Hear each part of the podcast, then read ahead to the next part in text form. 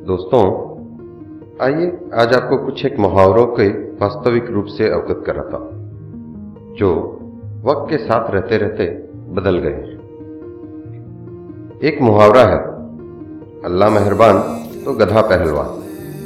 सवाल उठता है कि पहलवानी से गधे का क्या ताल्लुक? पहलवान आदमी होता है, जानवर नहीं।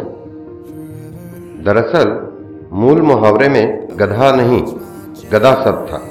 फारसी में गदा का अर्थ होता है भिखारी। अर्थात, यदि अल्लाह मेहरबानी करे तो कमज़ोर भिखारी भी ताकतवर हो सकता है। हिंदी में, गदा शब्द दूसरे अर्थ में प्रचलित है। आम लोग फारसी के गदा शब्द से परिचित नहीं थे।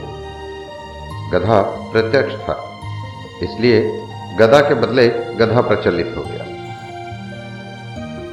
इसी तरह एक और मुहावरा है, अकल बढ़िया भैंस। अक्ल से भैंस का क्या रिश्ता?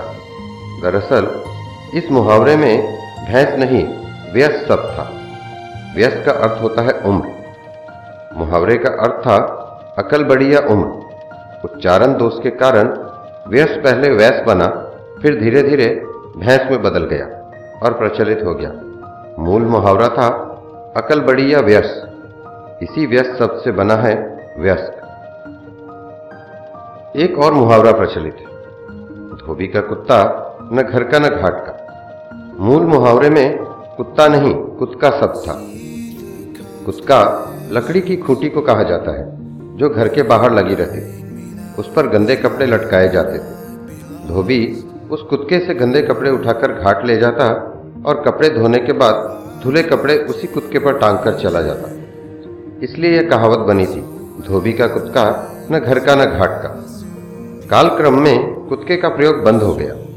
लोग इस शब्द को भूल गए और कुत्का कुत्ता में बदल गया और लोग कहने लगे, धोबी का कुत्ता न घर का न घाट का। जबकि बेचारा कुत्ता धोबी के साथ घर में भी रहता है और घाट पर भी। दोस्तों, अगर मुहावरों की यह हकीकत अच्छी लगे तो लाइक सब्सक्राइब एंड शेयर कर दें। धन्यवाद।